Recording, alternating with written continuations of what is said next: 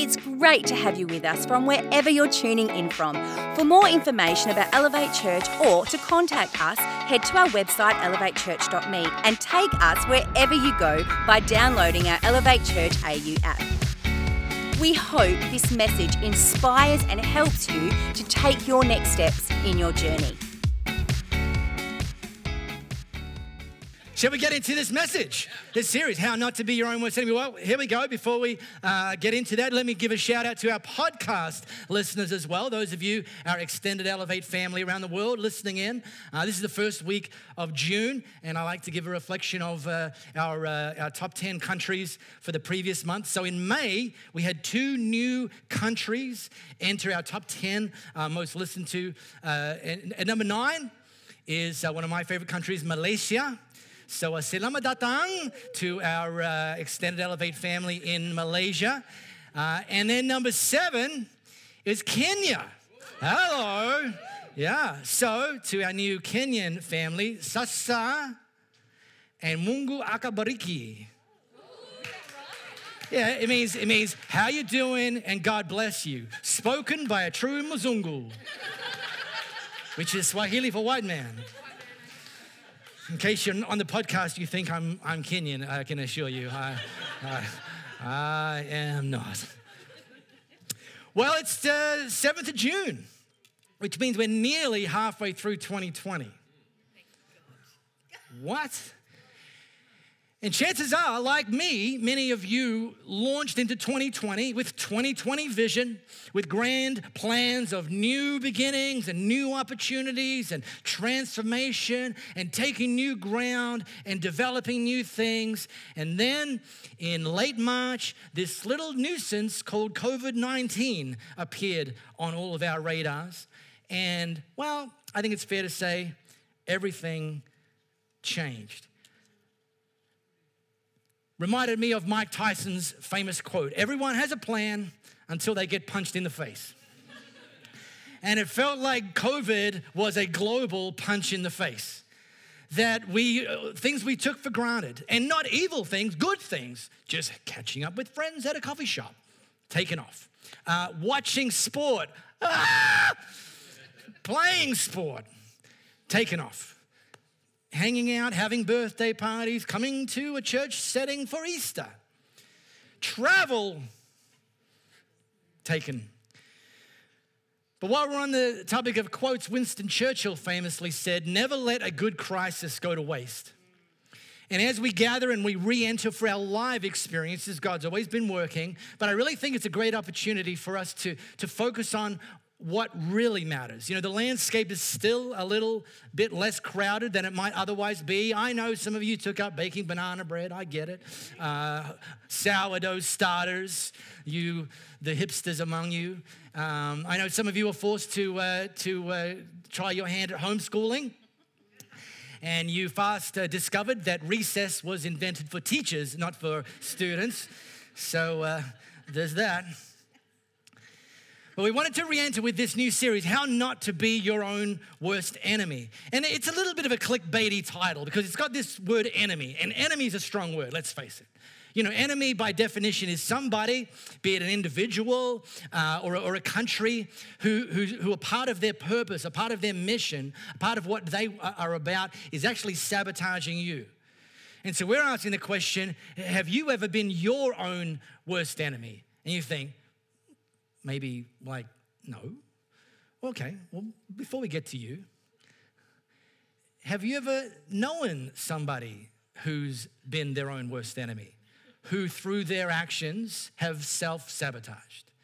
Maybe self sabotaged their finances, maybe self sabotaged their health, maybe self sabotage their relationships, maybe self sabotage their career or their business because they made decisions and took actions that actually positioned themselves in a worse place rather than in a better place, which is the actions of an enemy to try and sabotage. So, you, probably you know some people, but, but here's the thing that I suspect is true for all of us is that in some arena or at some stage, you and I have been our own worst enemy. And it could be in those sorts of things career, finances, health, relationships.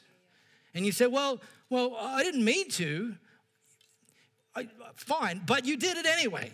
So, so here's the thing you were involved in all of your bad decisions. You were there. You were consulted by you. You had a seat at the table when you made your bad decisions. And in sitting at the table and playing a role in making those bad decisions, in that you were, and I've done it too, your own worst enemy.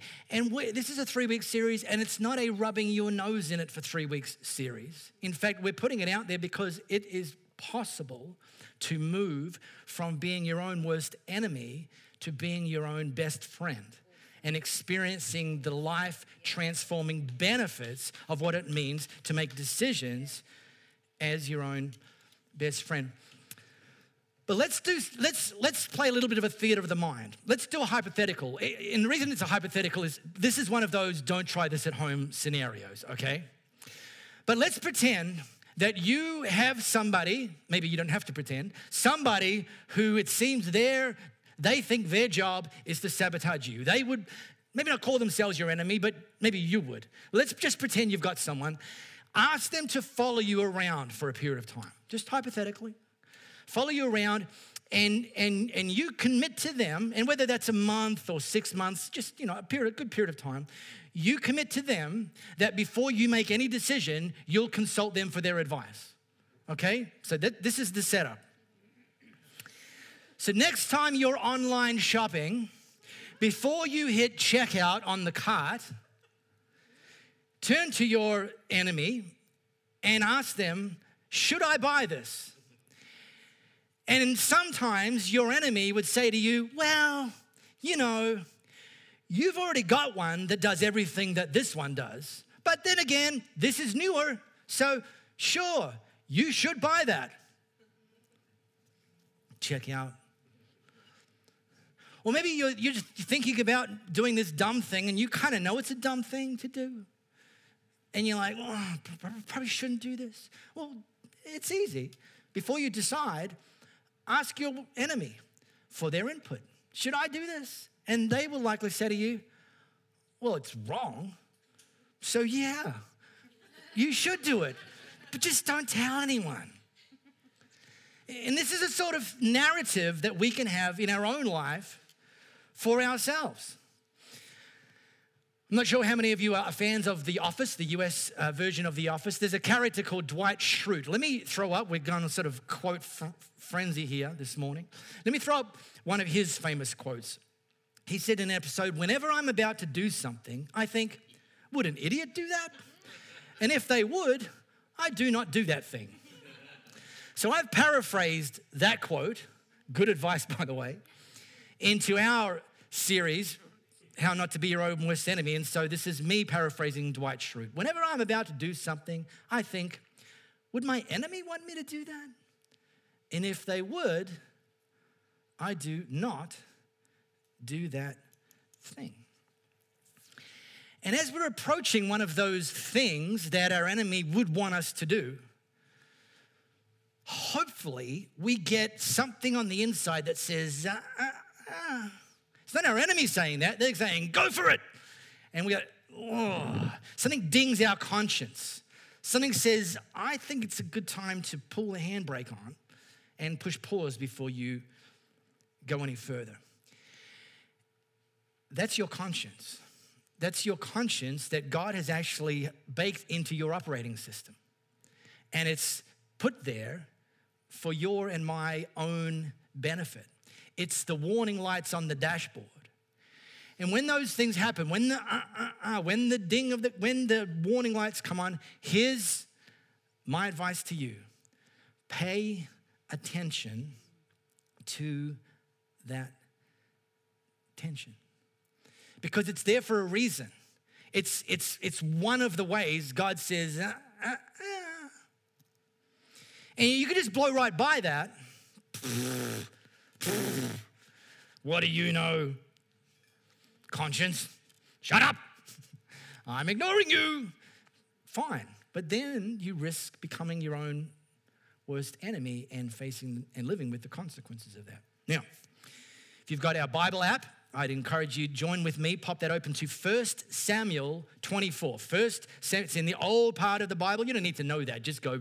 It, it, you can search. It's it's an app. That's how apps work. Apparently, that's what the young people tell me. First Samuel chapter 24. Now, let me give you the backstory. Now, I'm going to give you about three decades of history in about two minutes. So, you'll buckle up, pay attention, already. What we're going to do, I'm going to drop you into a slice of history where the two main characters are Saul and David. Now, Saul at this time was the first, and, and was in this time that we're drop, dropping into, he was on the throne as the first king of Israel. And then the other character is David. You know, David, is that David and Goliath, David? Yes, it is. David and Goliath, David.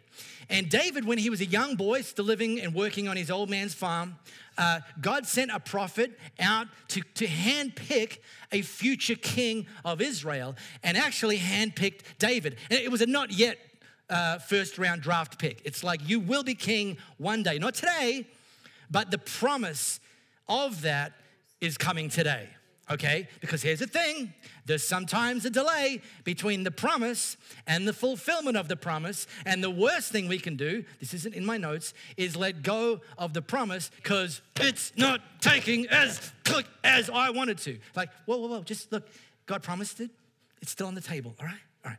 So that's David. Now, David sort of entered uh, the, the public arena when, when he uh, defeated Goliath and he received a lot of acclaim. He's the only one that, that was willing and able to do that. Uh, Saul um, brought him into his kind of inner circle, uh, promoted him through the military. Actually, Saul uh, married off one of his daughters to David, so David was now the son in law of the king, uh, which you know, the future king, the son, the son-in-law of the king, though Saul didn't know he was uh, the future king, uh, gave him increasingly responsible uh, opportunities in the military. So David's fame grew, his reputation grew. And here's one thing that is a common characteristic of insecure leaders is they don't like having high capacity people coming up under them because they feel threatened. Whereas, whereas, by the way, if you're a leader and you have high capacity people coming up under you, guess what? They're going to raise the tide of your boat. So help them win and you win. But Saul didn't see it that way. He saw David as a threat. So, what Saul started to do was send David on increasingly risky missions to the Philistines, hoping and assuming that the Philistines would actually knock David off. But they didn't. And David kept winning and kept becoming more popular. So, Saul got more threatened and decided he was going to take matters into his own hands. So, he put a bounty on David's head, declared that he would be taking the responsibility personally of killing David. And so David did what you'd expect him to do. He ran away, became an outlaw, went into hiding for a period of time. Saul would send out spies to look for David, no success. Uh, other outlaws, you know, uh, birds of feather and all that, started to seek out David and, and, and took and gave him the opportunity to become their leader. And so before long, David had this small army of his own of outlaws hiding in caves and so on and so forth. And Saul was continuing to send out spies um, to look for David so he could kill them. Now, drop us into 1 Samuel 24. Let's pick up what happened. When Saul came back after dealing with the Philistines, he was told David is now in the wilderness of En Gedi. Saul took three companies, which Brandon, in this case, was 3,000 people. 3,000 to kill one seems a little bit over the top, but anyway, he was all in. The best he could find in Israel, and set out in search of David and his men in the region of the Wild Goat Rocks. And he came to some sheep pens along the road, and there was a cave there, and Saul went in to relieve himself. You don't have to go to Bible college to, to, to learn this fact. This is the only reference of somebody going to the toilet in the entire Bible. And here's the thing Saul, king, he was on a mule, 3,000 elite soldiers plus their supply caravan formed this gigantic gigantic convoy. If you were one of the people in that caravan and you had to do ones or twos, you just had to step off the side of the road, get about it, and get back in the caravan. But if you're the king, You, it's undignified to step off the side of the road. Plus, you, you say to the caravan, Stop, I'm going toilet. And so, and so Saul goes off uh, to a cave to, to do, doesn't say if it was ones or twos or both. And um, it, it's probably not important to the story. Um, but get this David and his men were huddled far back in the same cave. Hello. In this region of En Gedi, it was littered with caves. And Saul just so happens to choose that cave in that moment when, you know, he couldn't hold it in any longer. And it happened to be the exact same cave that David and his men were huddled far back in the dark because they would have seen the, the convoy coming.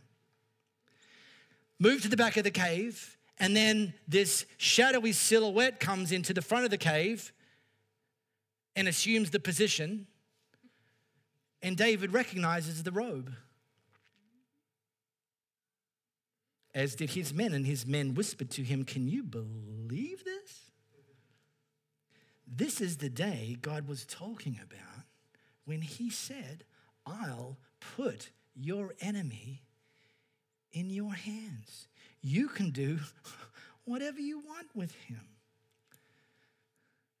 God had, of all the caves, of all the times to get the urge, of all the routes they could have taken, Saul goes to this cave.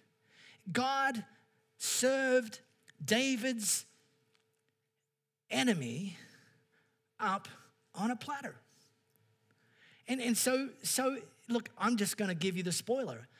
It would, it, so it's no surprise to then learn that David snuck up on Saul, chopped off his head, grabbed it, it, it, this is not PG, grabbed, I didn't write, the, grabbed Saul's head, stepped out of the cave, and held up his head and showed it to all the 3,000 soldiers and the convoy who were up to that point looking for David and declared himself as the new king of Israel, to which all of the 3,000 soldiers and everyone in the convoy bowed down to David, not only because they were grateful that, that, that David was a, a better man, but, but, but actually, he, David, by doing that, he'd actually averted civil war his men versus Saul's men. The only blood that was shed was one Saul. And look, he probably deserved it. He was after David and would have done it to him if David hadn't done that first. Right? Right. No, it's not right. It's not what happened. I mean, it's what you might think happened or should have happened, or, well, of course that happened. No, quiet as a cat, Oh, yeah, okay, get this bit. David crept up, yeah, and cut off, uh-huh, uh, uh, uh, what? A piece of Saul's robe. It's not exactly life threatening. Lose a bit of your jammies. Immediately, underline this bit, he felt guilty.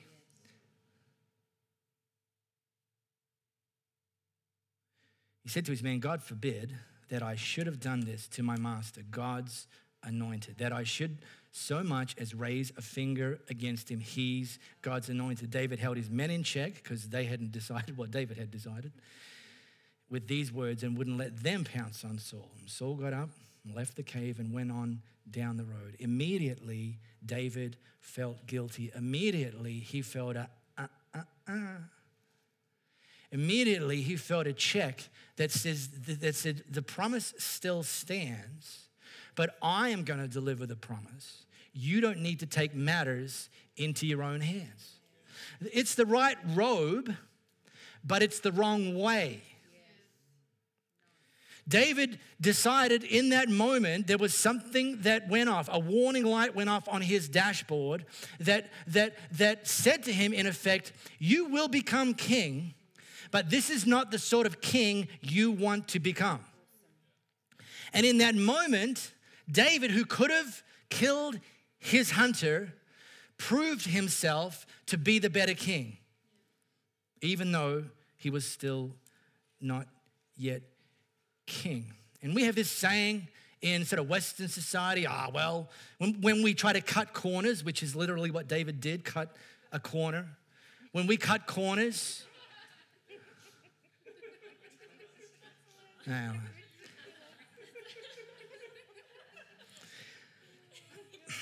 that the end, if, if David had taken it further, that the end justifies the means. And yet, it, it sometimes doesn't. Because the way we get to places is often more important than where we get to. Because it's about character, it's about perseverance, it's about walking the inward journey as much as it is about walking the outward journey. It's about trusting God and not trying to shortcut things. And knowing that God will honor the promise if we stay submitted to the process. Okay? Don't simply do the convenient thing. Do the wise thing. Don't just do something because you can. Ask the question of whether you should.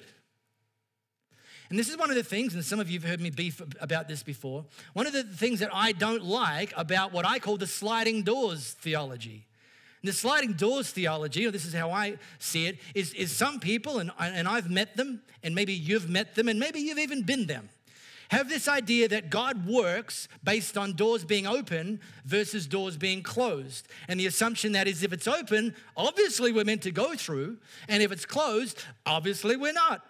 And yet God often causes us to want to go, to, calls us to go through closed doors. That's why he calls it breakthrough. And then sometimes he says, don't go through the open door because it's not what he wants for us. And so rather than being led by circumstance, we can be led by things including our conscience, this thing that God's hardwired into our operating system. And here's the great thing about our conscience we all have one. I know sometimes it's a little bit annoying, but not only do we have one, it's there for our benefit. It's there to stop us being our own worst enemy. And by the way, the good news doesn't stop there. Guess what? Our conscience is something that can grow and develop over time. So, so even if it's like yours is a little bit like not very effective, like, yeah, I think God put one in there, but I don't think it works very well. Well, you can upgrade the operating system, and, and you can do that by reading God's word and allowing His principles to become the sorts of things that you adopt as your principles. You can do it by listening to His Holy Spirit. Some of, sometimes God's Holy Spirit actually dings our conscience, and we get, oh, what? yeah, mm. And our conscience can grow by listening not to enemies, but to wise friends who would offer us a better perspective, who themselves are committed to being our best friend and wanting the best for us, and would help us become our best friend. And as our conscience grows and gets clearer and louder, that when it goes off, pay attention to the tension. Push pause uh, uh, uh, and pay attention to the tension. Now, I got some homework for y'all. And the homework is in our Elevate group notes. So in our app, Elevate Church AU app, it's already been published. Uh, our week one Elevate group notes. Now, if you're part of an Elevate group, jump in. You're allowed to, two square meters, all that sort of stuff, uh, and, and go through this stuff together. Um, if you're not yet, then Louis will tell you in a moment how you can do that and encourage you to jump into an Elevate group. Um, plus, you can do this on your own jump into those notes that's there and use them as like a devotion if that's kind of your thing. Devotion what does that mean? I have no idea. Uh, like a little study of your own. You can do that with your with your with your partner you can do it with your family you can do it with a couple of people.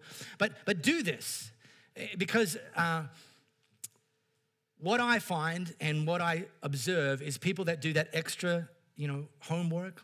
You're like the advanced students like it's not punishment. Don't show them you're smart you'll get more homework. It's like no it's a reward because they want you to grow. So, so get in there. Uh, and each of these three weeks, we're going to be publishing some great notes uh, for us to dig into and help us all learn how to not be our own worst enemy. We really hope you got a lot out of this message. If you live in the Perth area, we'd love you to join us for one of our live experiences. For times and directions, as well as information about our great Elevate Kids and Elevate Youth environments, head to our website elevatechurch.me. And to partner with us to reach more people by giving financially, head to our website elevatechurch.me and also download our Elevate Church AU app.